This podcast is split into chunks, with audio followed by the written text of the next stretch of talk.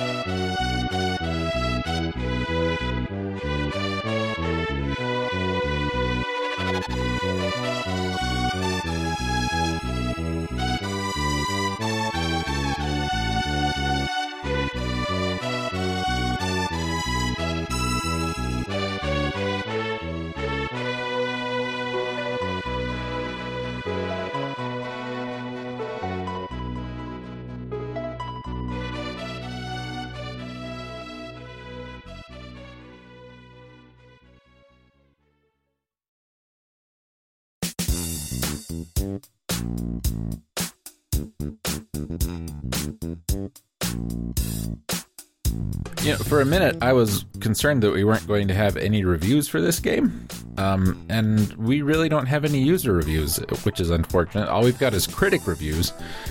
Uh, and they're really kind of all over the place. Um, looking at the Wii U reviews, they're much better than the PC reviews. Uh, the Mac reviews are non existent, because of course, and the iOS reviews are also pretty much just mirrors of the Wii reviews. So we'll read the PC ones. Uh, we'll open both of them and hope. Well, actually, we can't because PC Gamer, who gave it a 40 out of 100, uh, apparently I can't open their uh, review anymore. Let's see if this one works though.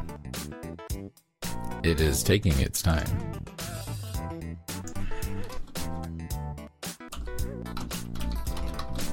We might have to no, nope. Can't reach the page. Very well then. Let's see what we can find. Let's try. Let's avoid Metacritic. I don't care for Metacritic. I don't want a an amalgamation. I want a review. Uh, and no, I'm not paying you guys to look at your website. Thanks, Games Radar. Man, we might not be able to review this. that one doesn't exist. That one didn't work, and they want me to pay to look at the review. Um, let's try this.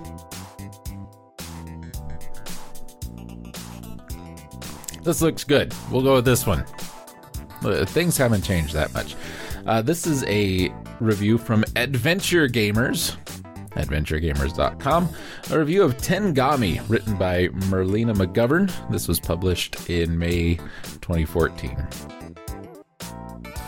So, starting off with the good and the bad, stealing a page from the Officeil playbook, but ingeniously putting it at the beginning of the review.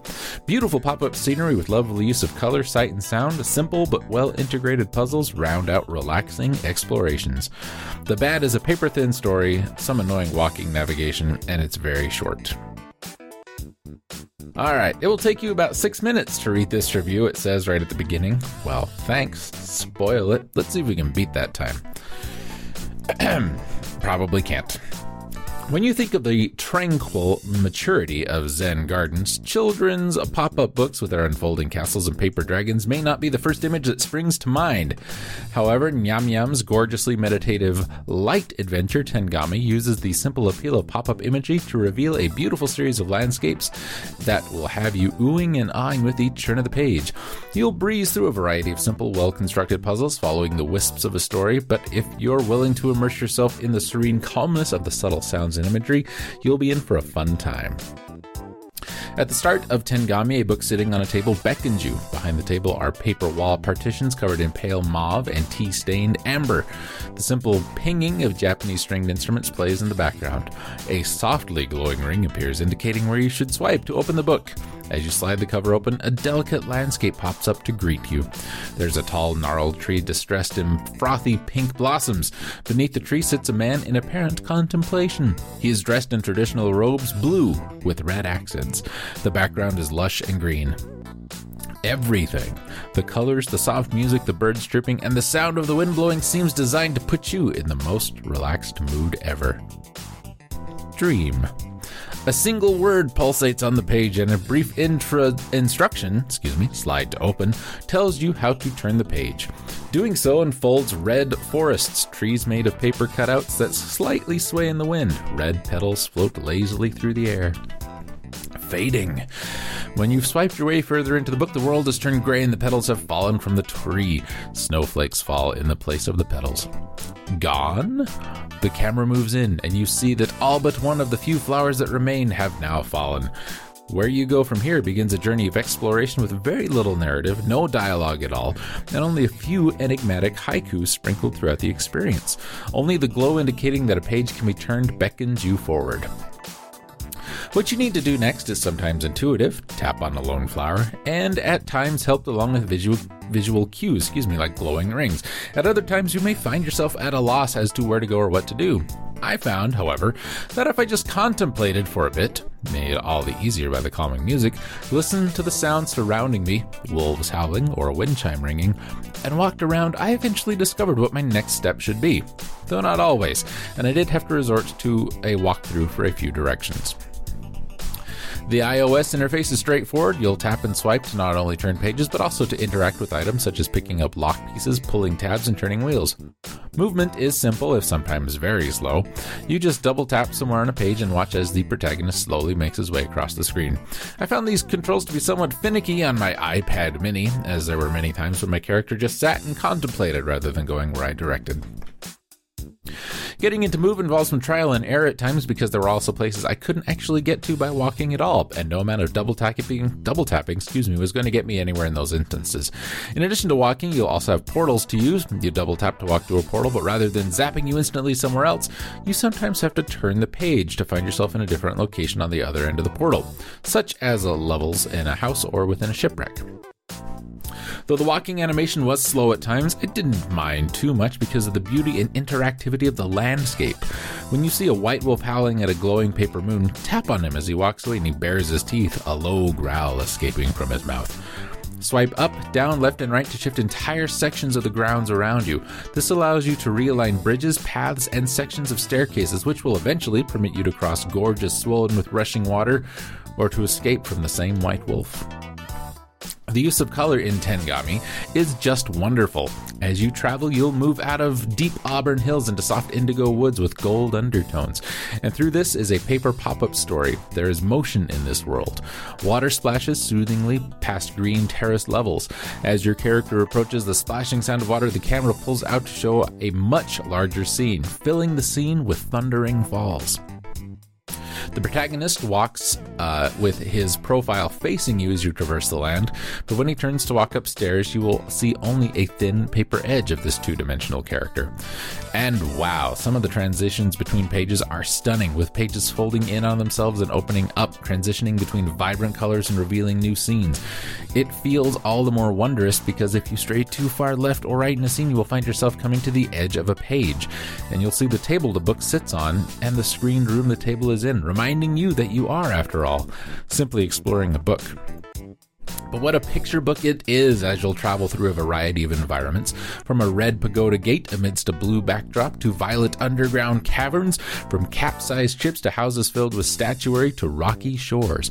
A cutaway view of a journey underground shows blue soil and tree roots giving way to a tunnel lined with glowing lights.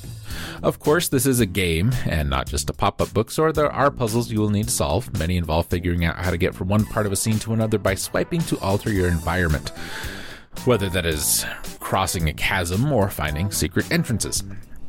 Additionally, there are a few inventory puzzles that require you to pick up items, but you never carry more than one item, so the puzzle simply involves looking through an area to find what you need to, say, unlock a door. There are a few other types of puzzles thrown in, such as moving wheels around to align a picture or finding clues in the environment to decode a safe's lock.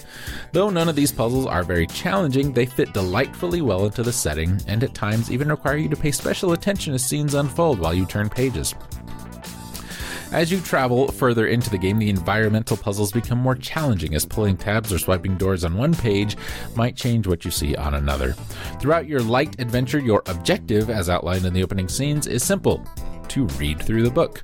The story, however, is more difficult to discern, and for me, the game became more about exploring the different environments the developers dreamed up. You know when a chapter has ended when you are greeted by simple haikus about nature and dreams.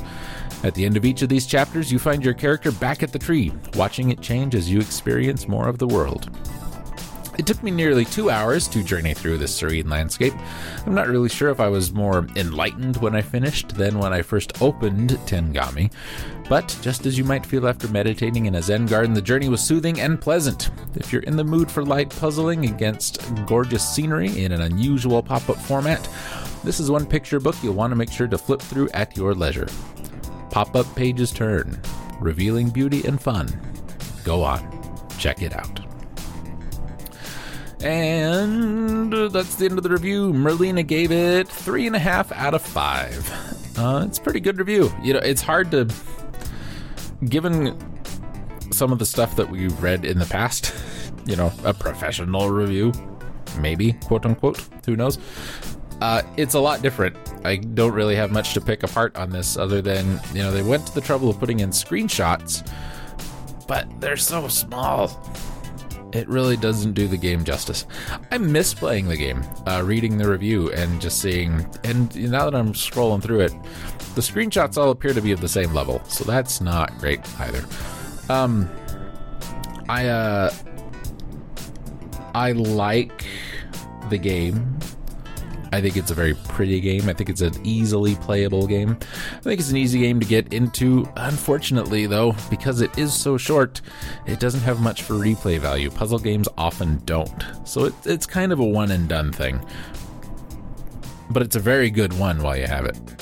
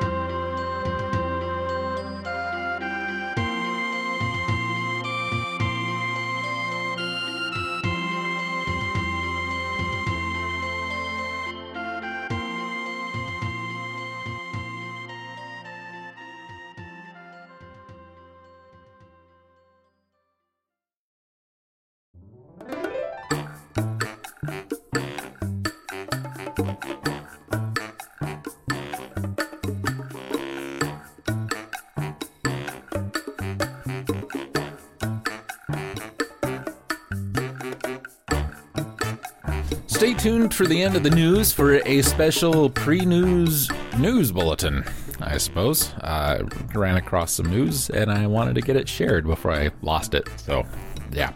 Our lead story this week is police briefs. Imagine. The Select Board of Croydon, New Hampshire, ruled unexpectedly on February 18th that it would abolish the town police department and rely instead on the New Hampshire State Police for law enforcement, reported the Valley News. Croydon Police Chief Richard Lee, the sole member of the police department for almost 20 years, told the news he was asked to turn in his equipment, including his uniform, badges, and the key to his police cruiser. So at the meeting's conclusion, Lee faced the board president and, quote, I gave them my uniform shirt, I gave them my turtleneck, I gave them my ballistic vest. I sat down in the chair, took off my boots, took off my pants, put those in the chair, and put my boots back on, and walked out the door. Lee walked about a mile in the 26 degree temperatures before his wife picked him up. The select board released a statement saying the decision was an action based upon value for the cost of the department. Resident Rick Sampson told reporters, What kind of a town lets their chief of police walk out in a snowstorm in his underwear? Well, I'll tell you, Rick. Croydon, New Hampshire. Great job. Uh, there is um, just the town next door to mine. Uh, they don't have city police, they just have county because it was supposed to save money. Uh, so they kind of just they didn't disband the city police, but they made everybody county cops. Um, and in the time that they've done that, it has actually cost them, I think, two or three times what they anticipated the budget would be. And as I part timed it for a city department not too long ago, uh, I heard a lot about, oh, all of a sudden we need to take 15% out of your remaining budget for the month and give it to the cops because they need shoes or something. I don't know what it was. Dumb stuff. Just quit messing with it.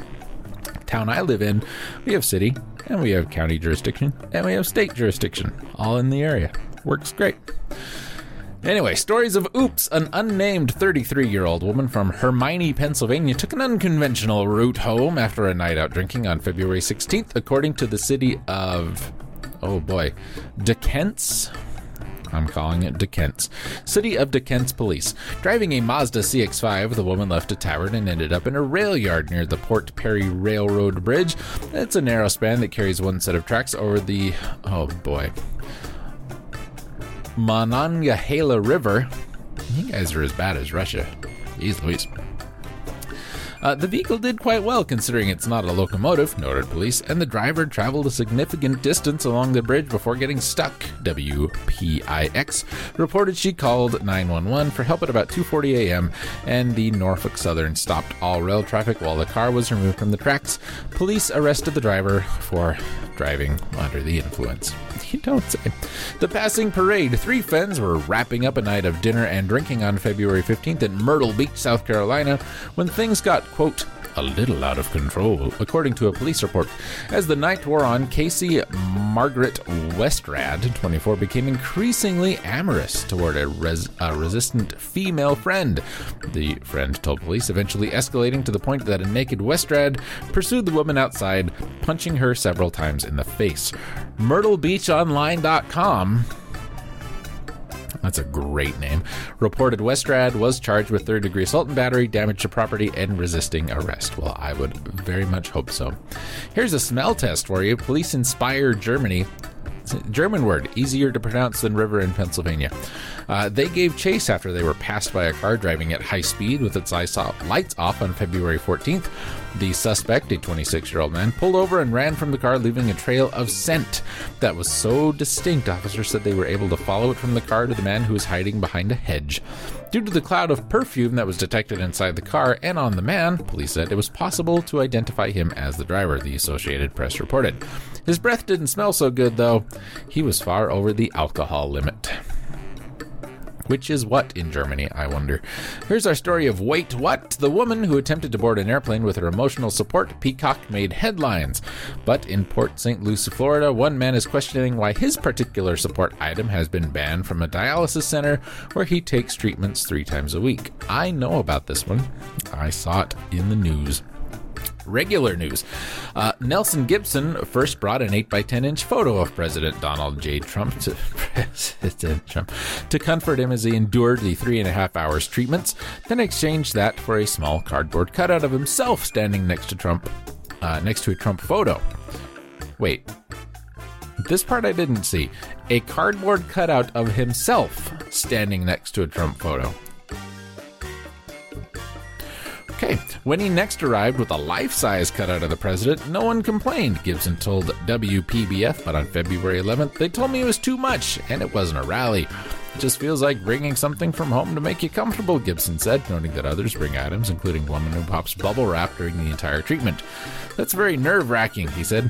It's unclear whether Gibson will return to the center for treatments. That'll show him. If I don't get to bring my life size Trump cutout, I'm not having your dialysis anymore. Meh. I'm a sovereign citizen. Blah, blah, blah, blah, blah. Wave your arms. Lord, I why would you have a cutout of yourself with a picture? Like, what if it's a cutout of you that is holding the picture? Why wouldn't you just hold the picture? I need diagrams. Extreme measures. Tensions are running high in China, where the coronavirus has affected thousands of people and sparked instances of panic buying. AFP reports that supermarkets have experienced runs on staples such as rice and pasta. But in Hong Kong, a gang of men wielding knives attacked a delivery driver in Mong Kok on February 17th, making off with hundreds of rolls of toilet paper worth about $130. Police said the missing rolls were recovered and two suspects were arrested. Locals seem baffled, with one woman telling a TV station, "I'd steal face masks, face masks, but not toilet roll." $130 worth of toilet paper is like two packs. Could be selling it black market. Maybe they were going to make masks out of it. I don't know. Here's the government at work for you, though. Ontario's new license plates hit the roads on February 1st, sporting a pleasing color of blue with white numbers and letters. You know, they should put those on the cars instead of hitting the roads with them.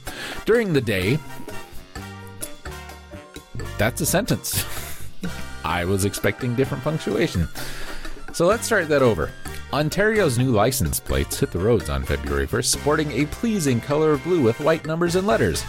During the day, at night, all that's visible is a shiny blue rectangle, according to complaints on Twitter. The numbers and letters disappear, which makes them a problem for law enforcement. Did anyone consult with police before designing and manufacturing the new Ontario license plates? wrote Kingston Police Sergeant Steve Koopman. They're virtually unreadable at night. The CBC reported a government spokesperson saying authorities are currently looking into this. But Lisa Thompson, Ontario's Minister of Government and Consumer Services, saw a political angle. Sticking with the status quo, liberal plate that was peeling and flaking was not an option, she said. We absolutely have confidence in our plates. I don't understand half of that sentence. It sounds to me like we couldn't keep the old ones, so we're getting the new ones anyway, and y'all deal with it. But you'd think that would be something you'd check, right? How well does this do when you shine a flashlight on it?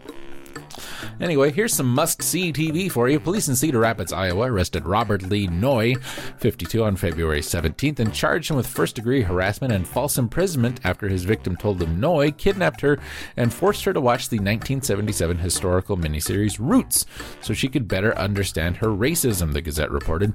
He allegedly told her if she did not sit for the entire nine hour series about slavery, he would, quote, kill her and spread her body parts across Interstate 380 on the way to Chicago.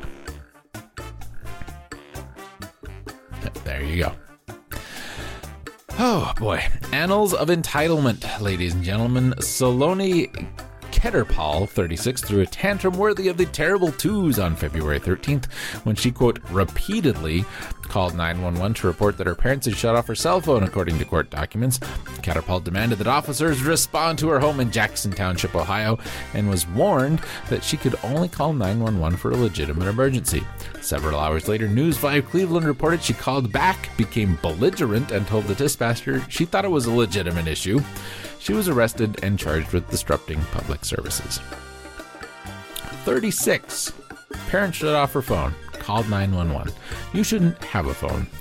Here's stories of awesome, well, a story of awesome. Hell, Michigan is inviting 29 couples to take the leap and tie the knot in their fair city on February 29th, 2020. That's Leap Day. All at no cost, M Live reported. Outside the tiny chapel there at 2:29 p.m., Reverend Vaughn will join the couples in a mass ceremony. Imagine having only to remember your wedding anniversary every 4 years, said the Reverend. There's some couples that are paying officent and chapel fees to be married in the chapel at different time slots. So it's going to be one hell of a day. Thanks, Reverend. Oh boy. And now our special bonus news for the week. I ain't even gonna try to pretend that I'm recording this early. Um, this just one news story just popped up in Twitter, and I had to share it with you. You guys ready? This is from the Waukesha Police. The blotter reads as follows. A woman was performing a spiritual ritual on a dead possum in the road at Springdale and Bluemound by throwing goldfish and windshield washer fluid on it. She then pulled out a Packers lawn chair and yelled repent at the dead animal. So there you go. I I figured you'd be okay if I recorded that story just a day early for you.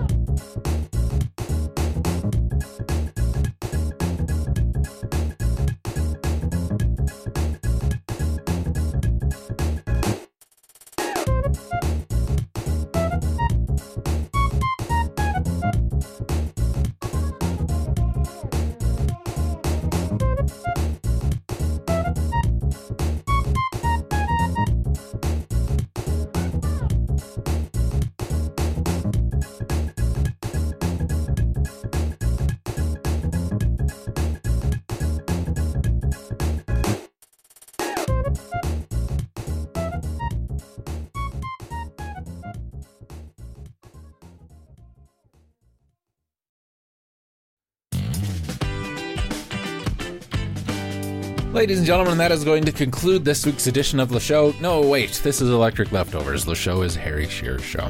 Uh, thanks for listening. I do hope you enjoy the show. Welcome, finally, once again, for the last time, to the sixth year of the show. Uh, subscribe to the show wherever you get your podcasts. Check out the old episodes on YouTube when they come out a week later. If you would like to uh, hit up the Let's Plays and all the music that we talked about on the show, lowbiasgaming.net is where you're going to want to go for that. And if you want to uh, get the playlist, etc., etc., it should be in the description of wherever wherever you're listening to this now. Along with that, you can support the show at patreon.com slash Jason's Groove Machine, Cash App at dollar sign Darcy Taylorbird, and Venmo at Jason Parton. Uh, you know, tip jar stuff is nice. It's appreciated. Never, ever will be required, though. Uh, I was thinking about increasing the amount that you have to pay to listen to the show by 10%, but then I realized 10% of nothing just makes me look like a jerk. So we're only doing 8.5. You're welcome. If you want to check out any of my old videos and any of the soundtracks and everything that aren't available at lowbiasgaming.net, there might be a couple things. You can find me at uh, Jason's Groove Machine on YouTube and Twitch and all that stuff. Hit me up on Twitter, Jason G R V I N, and you can uh, just see me make fun of Mike Bloomberg all day. It's been great.